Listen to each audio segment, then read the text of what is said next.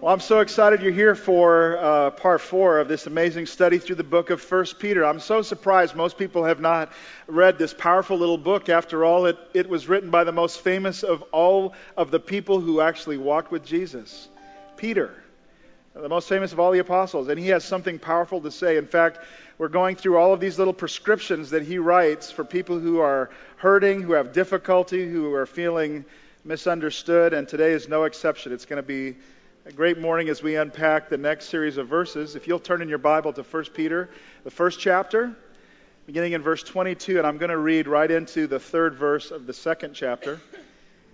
I want to thank uh, an incredible Bible teacher named Chuck Swindoll, who has been an example for all of us for years. He's written many books and he's preached, he's written commentaries and preached messages on this book. It's so profound. We've taken the outline and his messages as the heart of this whole series. But today, these verses are going to come alive in your heart today, and I want you to look at them as if God were speaking directly to you. Follow along on the outline in your program or on the screen or in your Bible. You were cleansed from your sins when you obeyed the truth. So now you must show sincere love to each other as brothers and sisters. Love each other deeply from your heart. For you've been born again, but not to a life that will quickly end. Your new life will last forever because it comes from the eternal, living Word of God. Now, as the scriptures say, people are just grass. They, beauty comes and goes, people come and go, they fade like grass, they go away, but the Word of God remains forever.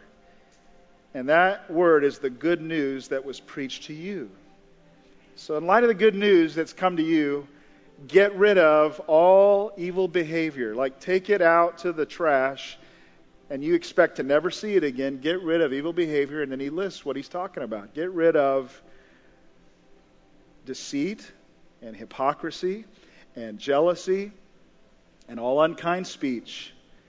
Like newborn babies, crave pure spiritual milk so that you will what? You'll grow you'll grow to the full experience of salvation. Cry out for this nourishment now that you've had a taste of the Lord's kindness. These are powerful words. Let me pray for you. Holy Spirit, touch every person who hears your word today. I pray you'd fill me with your spirit. I pray that you'd allow people to hear you talk to them. living word of God become alive in this moment. And do, do your thing. Have your way. We hold nothing back. In Jesus' name we pray. Amen. One of the most profound comments ever made about Christians was made by a spy. The Emperor Hadrian sent a spy to look at these strange people called Christians about the time this book was circulating. And he went out and he studied them and he listened to them and he talked to them and he came back and he wrote a rather mixed report. But his closing line is what put him into eternal uh, history, and we know his words. He said these words Behold how they love one another. That was his conclusion. He said, Behold how they love one another. I rather suspect that if he was sent to spy on the church today, that's not what he would say. I think he would say, Wow, look at how, behold how they hurt one another. Behold how they attack each other. Behold how they judge one another. Behold how they shred and rip and cut and withdraw from each other. Behold how they divide. In fact, he might say, I'm kind of surprised people who should be brothers and sisters in the same family act like enemies towards each other. And this should not be so. In the Civil War, the greatest general of the Civil War's name was Stonewall Jackson, and there was a time where he took command of a, new, of a new company that was so divided, the people were so mutinous against their leaders that the, the captains and the men wanted to even kill each other. And he took command of this group and he said to them, Gentlemen, the enemy is over there. The enemy's that way.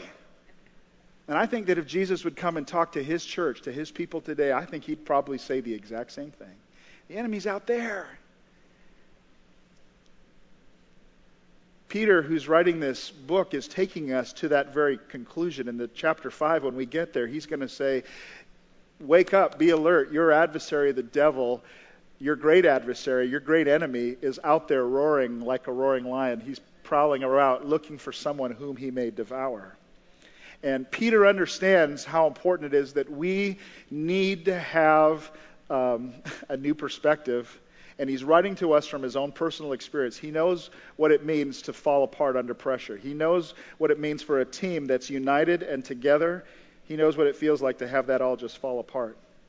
Peter's life was defined, if you remember, by this significant night, the last night that they ate together with Jesus, that Last Supper. Everything changed in Peter's life.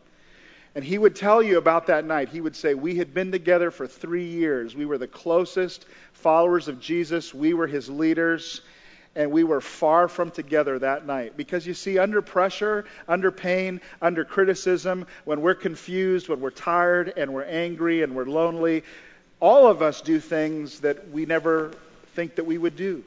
Love wears thin and love had run thin that night. In fact, they hated each other at that moment. There was so much criticism going on. The little group was divided. They're going like, yeah, two of the guys tried to talk about that they were the greatest and we don't like them, and then they got their mother involved, and we don't like that. And then uh, one of them's, you know, plotting to betray, and he's dropping all of these things that he doesn't like. And we thought Jesus was going to take over Jerusalem, and he didn't. And so we're frustrated. We're tired. The people that were supposed to set up the Passover, they forgot the details. Nobody was there to serve us. The guy to wash our feet wasn't there. You could have cut the air with a knife. They're all upset. They're together. They're in the same building, but they really don't like each other. Does that sound familiar? And uh, Jesus noticed all of this. And in the middle of all of that going on, even knowing what he was going to do, he got up from dinner and he picked up a towel and he poured some water in a basin and you know what happens next. He began to wash their feet. This so embarrassed the disciples. I want you to see this clearly before we get into the verses. Look at this background in John chapter 13, beginning in verse 12. When he'd washed their feet and he put on his outer garments and he resumed his place at the table after he'd washed all their feet, he said to them, Do you understand what I've done for you? And this is not begging the obvious question. You understand that I washed your feet verse 15 tells us here's what I did for you. I gave you an example by doing this. This is how I want you to treat one another. As I have done to you, so you should do to one another. He says in verse 14, If I then, your Lord and teacher, have washed your feet, and you would think that he would say, So you ought to wash my feet. Like, I did this for you, you should do this for me. But that's not what he says. And Peter would have said, You know, out of embarrassment, I would have gladly washed his feet. I mean, Jesus is easy to love. Jesus is so wonderful, and he was such a good leader. And I, I can't believe that he washed my feet. I would have done anything for him, but that's not what Jesus said. He said, As your Lord and, your, as your teacher, as I have done this for you, as I've washed your feet, so you should wash one another's feet. Yeah, but, but Judas's feet? And Jesus washed Judas's feet. Yeah, the one that I know is going to be betray me and hurt me and stab me in the back. And Jesus still loved him. And he said, You see what I've done for you tonight? I want you to always remember this. And Judas left. And after he left, Jesus pulled them together for that next hour. And he says the whole thing in so many ways. He kept saying the same thing. Guys, this is the whole message. A new commandment, verse 34. A new commandment I give to you love one another. By this, all men will know that you are my disciples if you love one another. And he kept saying this over and over again. This is the whole thing. And then he took them out into the Garden of Gethsemane and, and he began to pray for them. And the prayer of Jesus, the, really the Lord's Prayer, the real Lord's Prayer, that other prayer is the prayer that he taught his disciples to pray. He taught us to pray. But this is actually Jesus' prayer the longest prayer in the whole Bible by Jesus, and it's amazing what he prays for. He prays, notice this in verse 9 of chapter 17 of John. He says, Lord, tonight I'm not praying for the world that they'll get their act together. I'm praying for these that you've given me, my disciples, the ones that belong to you. I'm departing from this world. They're staying in this world. I'm coming to you. Now, Holy Father, You've given me your name. Now protect them by the power of your name so that, and circle so that in your Bible or in your notes. There's a ton of little so that's in this passage. Protect them by your name so that, what will happen? So that they will be united just as we are. Father, nothing ever broke in our relationship. Nobody got between us. Nobody ever separated us. And just like we have never been apart, Lord, I pray that these guys would never be apart. I pray that they will be one. They will be a perfect unit just as we are. And then what's amazing to me, friends, is that he prays for you and for me. I mean, he actually, on the night that he was betrayed and about to be beaten and whipped and crucified, he prays for you and he prays for me. Look what he says in verse 20. I'm not just praying for these guys, these remaining disciples, but for all who will ever believe in me through their message. That's us. I pray that they will all be one, just as you and I are one. As you are in me, Father, and I'm in you. And may they be in us so that the world will believe that you sent me. I pray that they'll be one so that the world will believe that, that I came from you. I've given them glory that you gave to me so that they can be one as we are one. Verse 23 I'm in them, you're in me. Look at this. May they experience such perfect unity. May they be, in other words, may they be perfected into a unit. May they be a perfect team, a perfect united team, so that here it is two things. So that the world will know that you sent me. And number two, that the world will know that you love them as much as you love me. See, they, these, they didn't understand the prayer. It, it, blew their mind. They couldn't get their head around it. Jesus, we understand that you love us. We're your disciples. We understand that you even love the Jewish people, but, but the world, you don't love the world. They, they have their other gods. They don't follow you. They're, those people, them, are those different people, they're, those Palestinians, they, they're different from us. And Jesus is going, No, I pray, Lord, that one day that they will be one so that the whole world, Jesus has this inclusive, this incredible vision, so that the whole world will know that I came from you and that the whole world will know that God loves them. I pray that people will come together, that people's jaws would drop. What business do they have together? How could these people get along? What do these people have in common? Behold how they love one another, Aristides says when he came across the Christians a few years later. We don't understand how Palestinians and Jews and white and black and, and young and old and religious people and non religious, how, do, how does this work? How do you love each other? And nothing's changed. We live in one of the most divided times the world has ever seen. Don't you know that you just say a different opinion from somebody else? You know what this world does today? I hate you. You say something that someone doesn't agree with, I unfriend you. I reject you. Uh, I, I, I don't like you because you have a different opinion than me. That's the kind of world we live in now, where everybody is divided into little fragments and little cliques and little clubs. But Jesus is dreaming of a day when his followers are so closely united together. They're such a perfect circle, a perfect unit. You can't even get a wedge in between them. And, and, and what's amazing is, is that, that they're white and they're black and they're Asian and they're Latino and they are rich and they're poor and they are uh, people that come from, from different religious backgrounds and people that voted differently in the last election and they came together and they're one. What a vision Jesus had.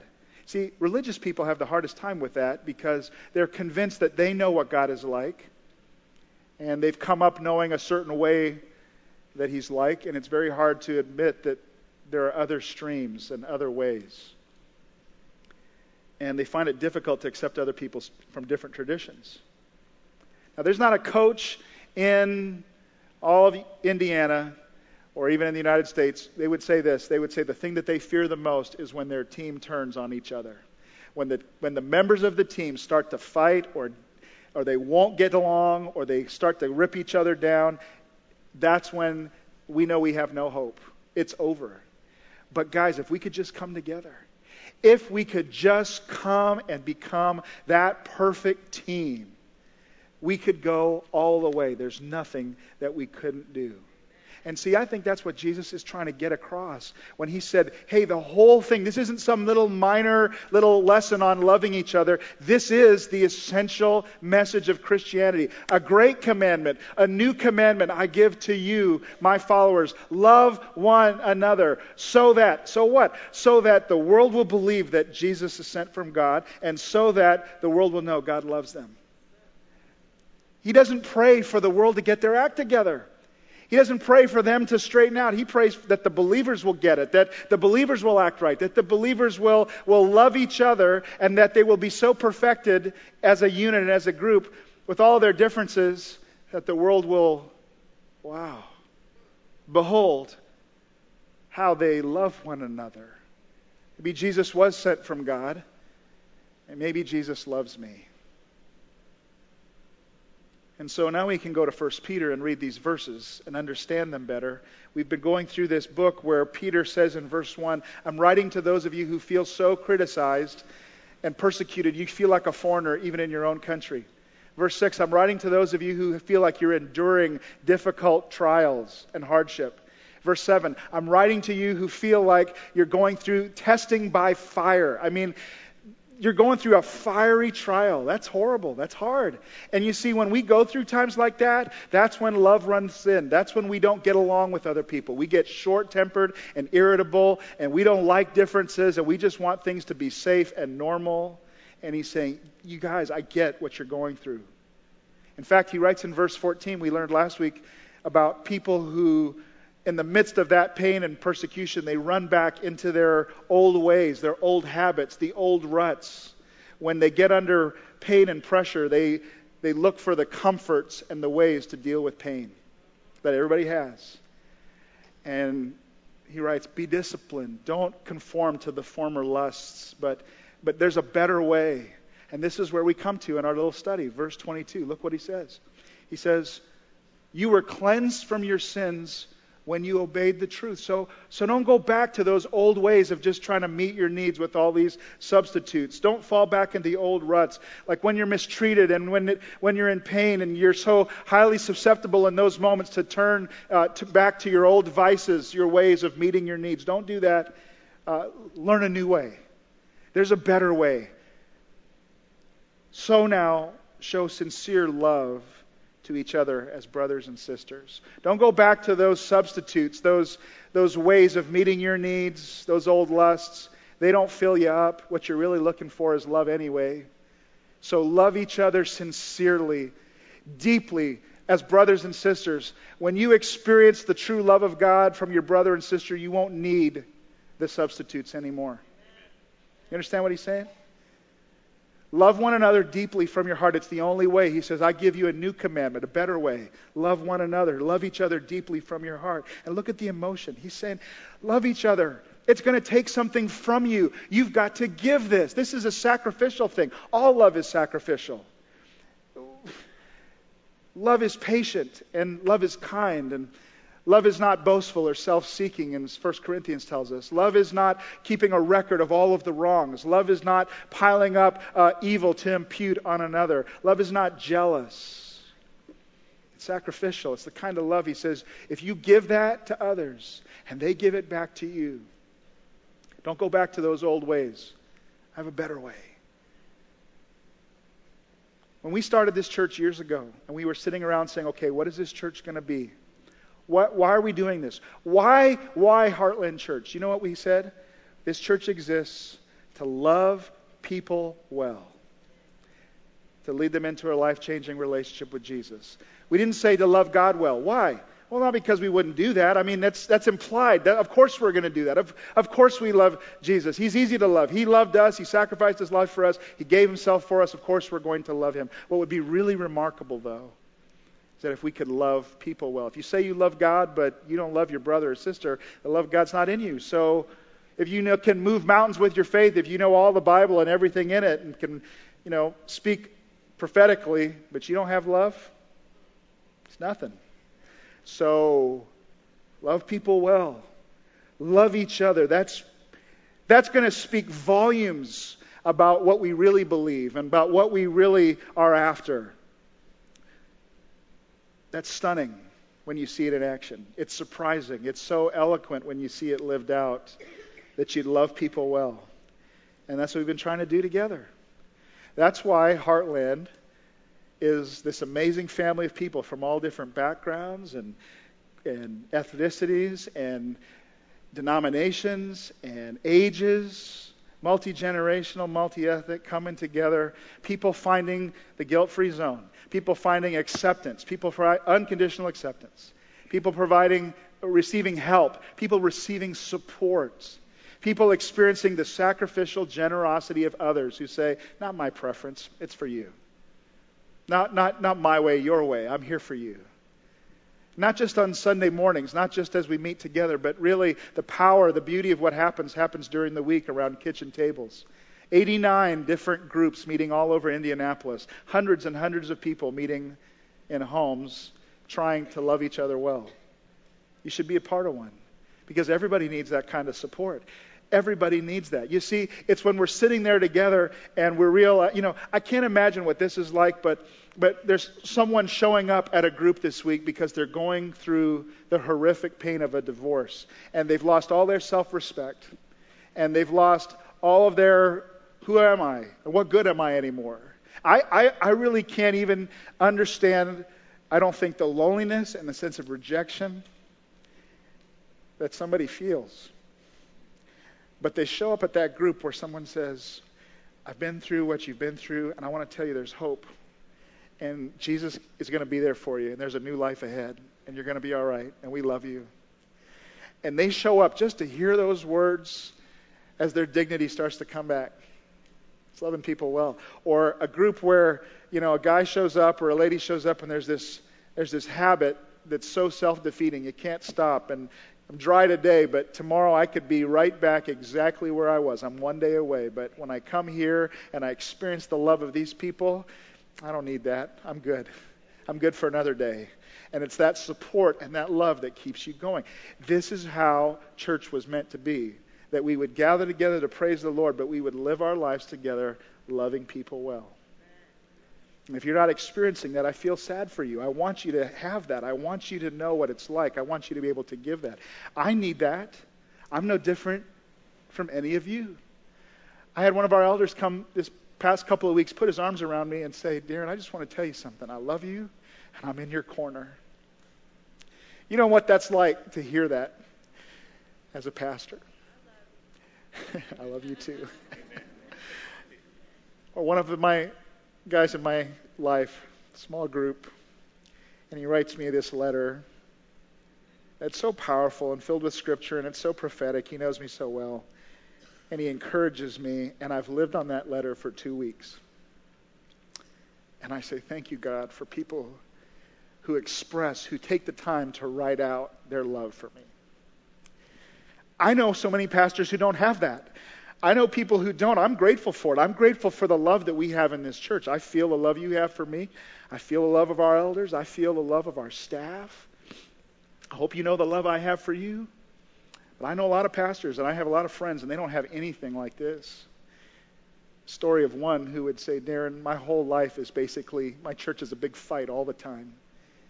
People criticizing me, people comparing me to somebody else, people telling me that they don't like this or that, I don't like the music, or people not getting their way so they withhold their tithe to manipulate, people who are saying things, you know, behind my back and for prayer reasons, but designed to, to lower their confidence in me as a leader. And he says, I never once heard him say, I love you, Pastor. so called Christians. Is that how you treat a pastor? Is that how? I mean, but that's reality. 8,000 pastors in America leave the ministry every month right now. No lie.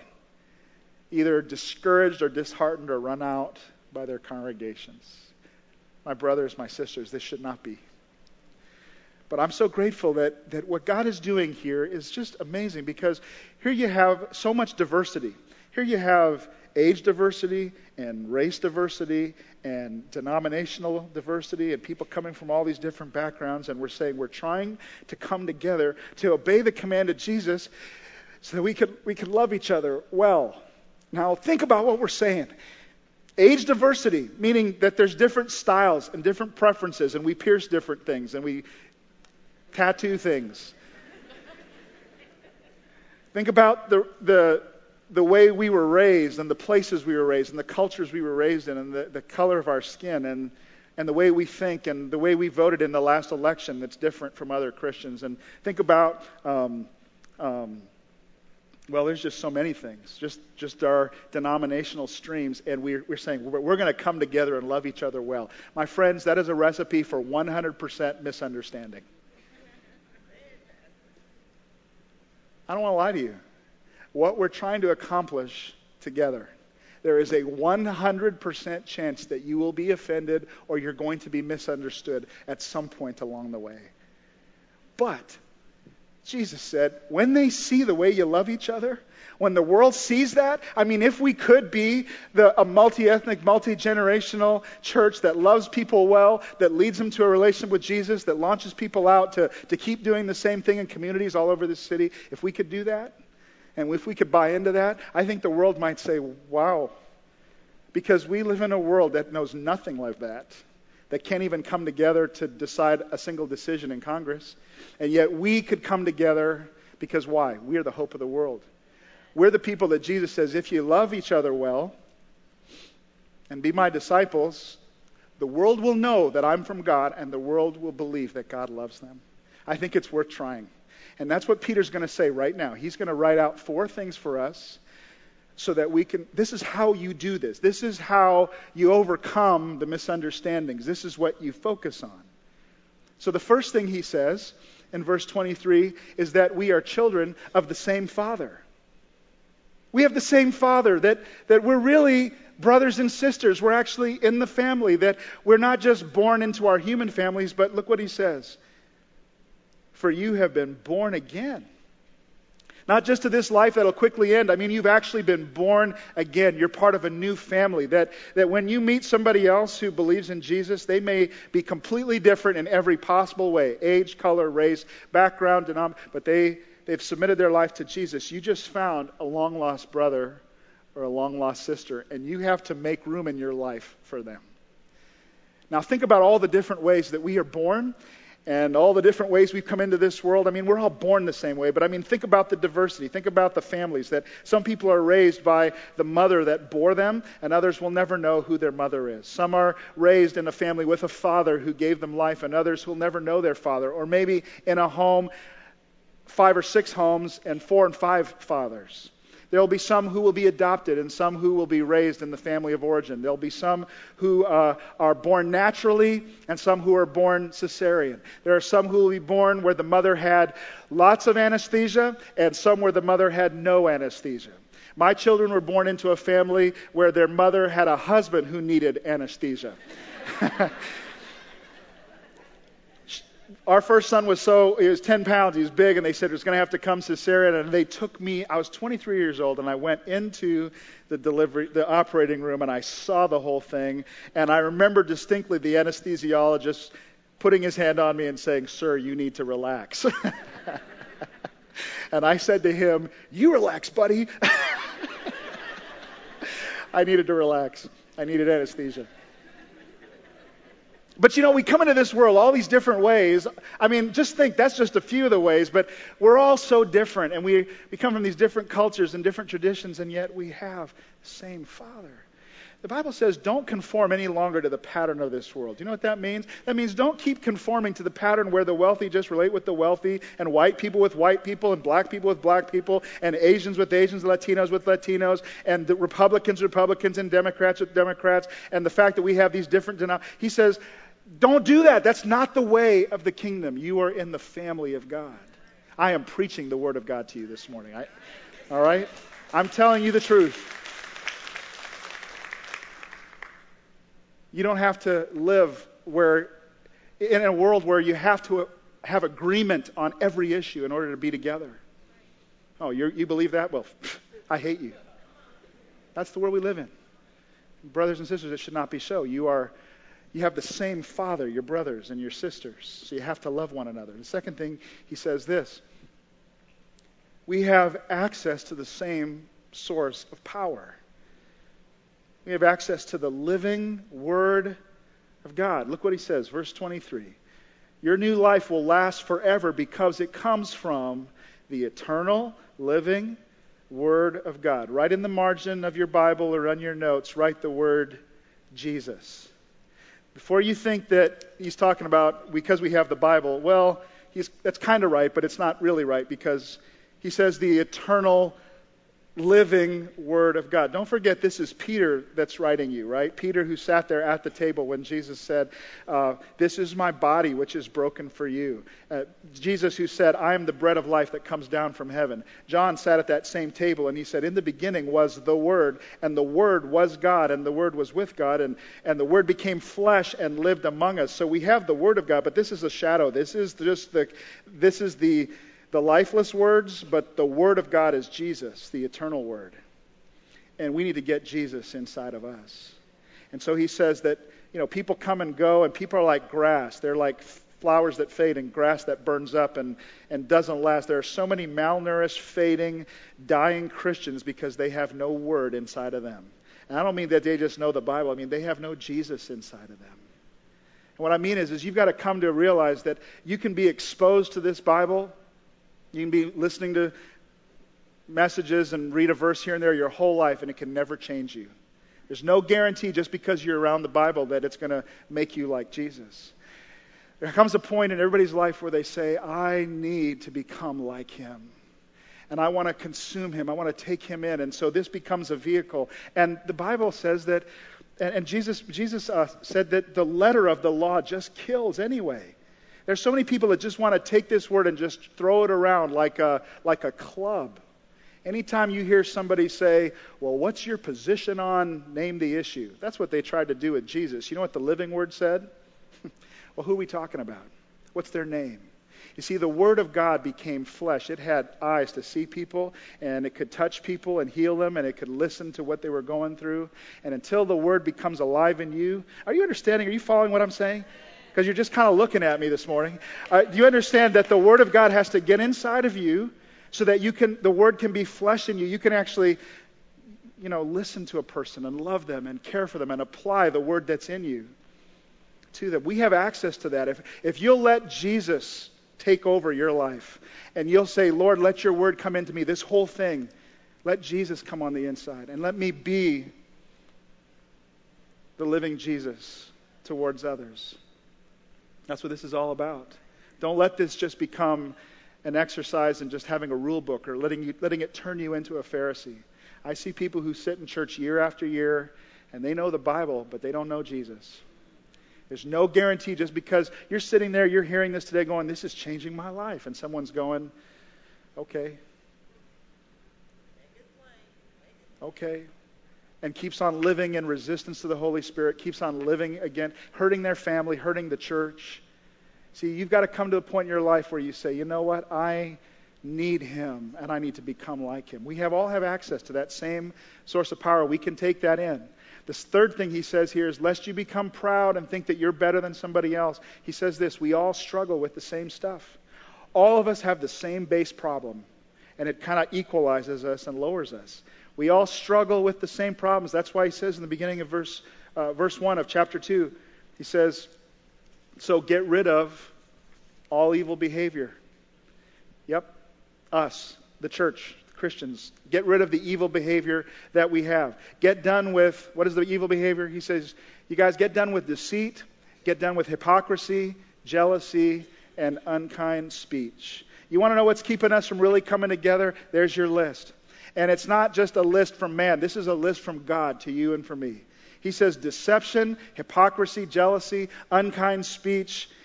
Get rid of them from your life like you're throwing out the trash, never to see it again. Get rid of deception. Get rid of those little half truths and the, the lies we tell in such a way to get people to do what we want them to do. Get rid of being two faced one way around one and one way around the other. Get rid of deception. He says, get rid of hypocrisy, which is the putting on of a mask or the impersonation of someone else. Get rid of trying to look like you're so holy and you're so perfect and that you have no problems and that you are the end all of what it means to be a Christian. Get rid of that. Be real. Don't be fake. Don't put on a mask. The problem is, is that hypocrites are pretending, right? So they don't really know forgiveness. They don't really know joy and they don't know the power of God. And so if you really want that, you have to be real. He says, get rid of jealousy. Wow. If that doesn't hit all of us, he nails us all there. The church has a real hard time with that because we struggle when other people get something that we don't. You, you know what the definition of, of jealousy is?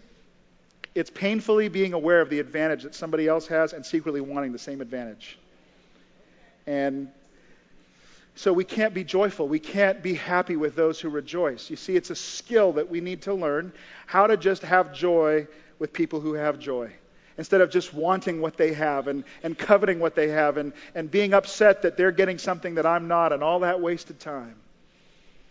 He says, get rid of jealousy. And the last thing he says is get rid of all, all unkind speech, which is basically evil talk, ripping people down. You know, the stuff that's said when the other person isn't there to defend themselves or to set the story straight, or uh, saying things where where we're really, what we're trying to do is, is bring the, the, the opinion of a person down about somebody else.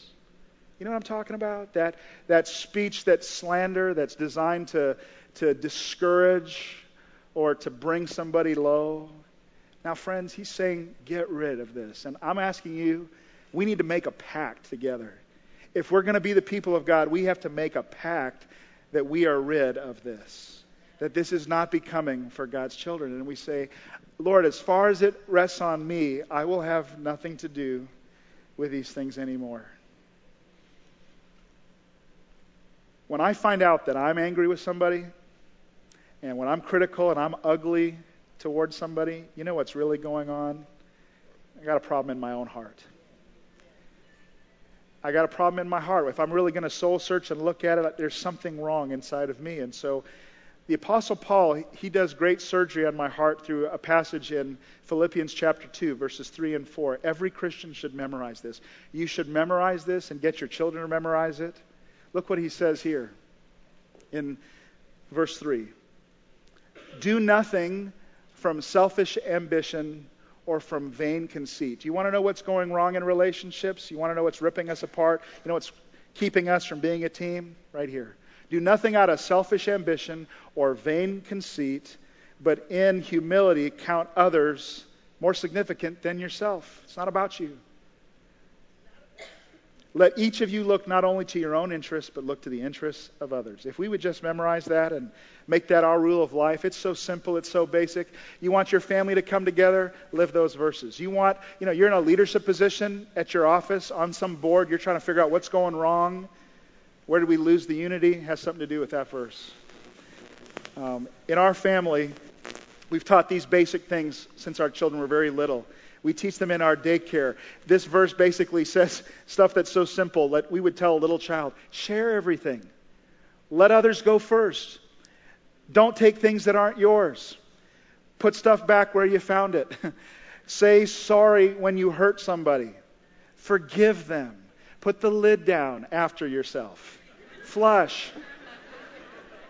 Hold hands when you go out into the world. Stick together. I mean, this is basic stuff. In our family, we've taught this. I've told my, my, my kids every day before school, we gather together. We always sit down for about a half hour. We talk, we pray. And then I finish up. I say, okay, guys, we're a unit. We're a family. What you do today reflects on me, and what I do today will reflect on you. And we may not have all our act together, but we love each other. We're there for each other. We care for one another. And so I finish off this speech by saying, today we're going to be leaders, not followers. No more blood sucking gossip. That's actually a quote. I say that every day. No blood sucking gossip. We're going to be leaders, not followers. Because that's the environment they're going into. They're going into school, right? Come on, you guys in school, you know what I'm talking about? The blood sucking gossip, right? Well, it's there, so I say, hey, you're going to be leaders, not followers. Rise above that, set the tone, and then we pray together. We stick our hands in the middle and we say, Go, Scheskes. And we do that every day. And I think we should do the same thing. The enemy's over there. Behold how they love one another. Now, what's this going to take? He's going to give us the last thing. It's going to take a decision. Here's the decision we have to have the same goal. And I want to put this as a vision in front of all of us that we're going after. There's a goal of what we should look like together, but there's a personal goal. And we have the same personal goal. Look at this. Verse 2 Like newborn babies, you must crave pure spiritual milk. Notice what? So that you'll grow. See, that's the goal, that we're not going to just be immature, like reactive, you know, people with a bandwidth of love about this big. We're going to grow so that we have this huge bandwidth to love all kinds of people. That we will grow now that we've tasted of the Lord's kindness. Look what he says. He says that you will grow into the full experience of salvation. Cry out for this nourishment now that you've had a taste of the Lord's kindness. And Peter, who walked with Jesus, who under who, who saw him do everything that he did and witnessed it all, when he recalls the thing about Jesus that he remembers the most, it was the kindness of his Lord. He was so kind. He was so kind and loving. That's what kept us coming back. That's why we wanted to follow him. You see, when the world sees the way we love each other, it's going to be a taste of the Lord's kindness too. And they're going to say, I don't know what these people have, but I want what they have. I want to, I've tasted of something really good. Behold how they love one another. Do you receive what I'm saying today? Do you understand what I'm talking about? It's time for us to come together.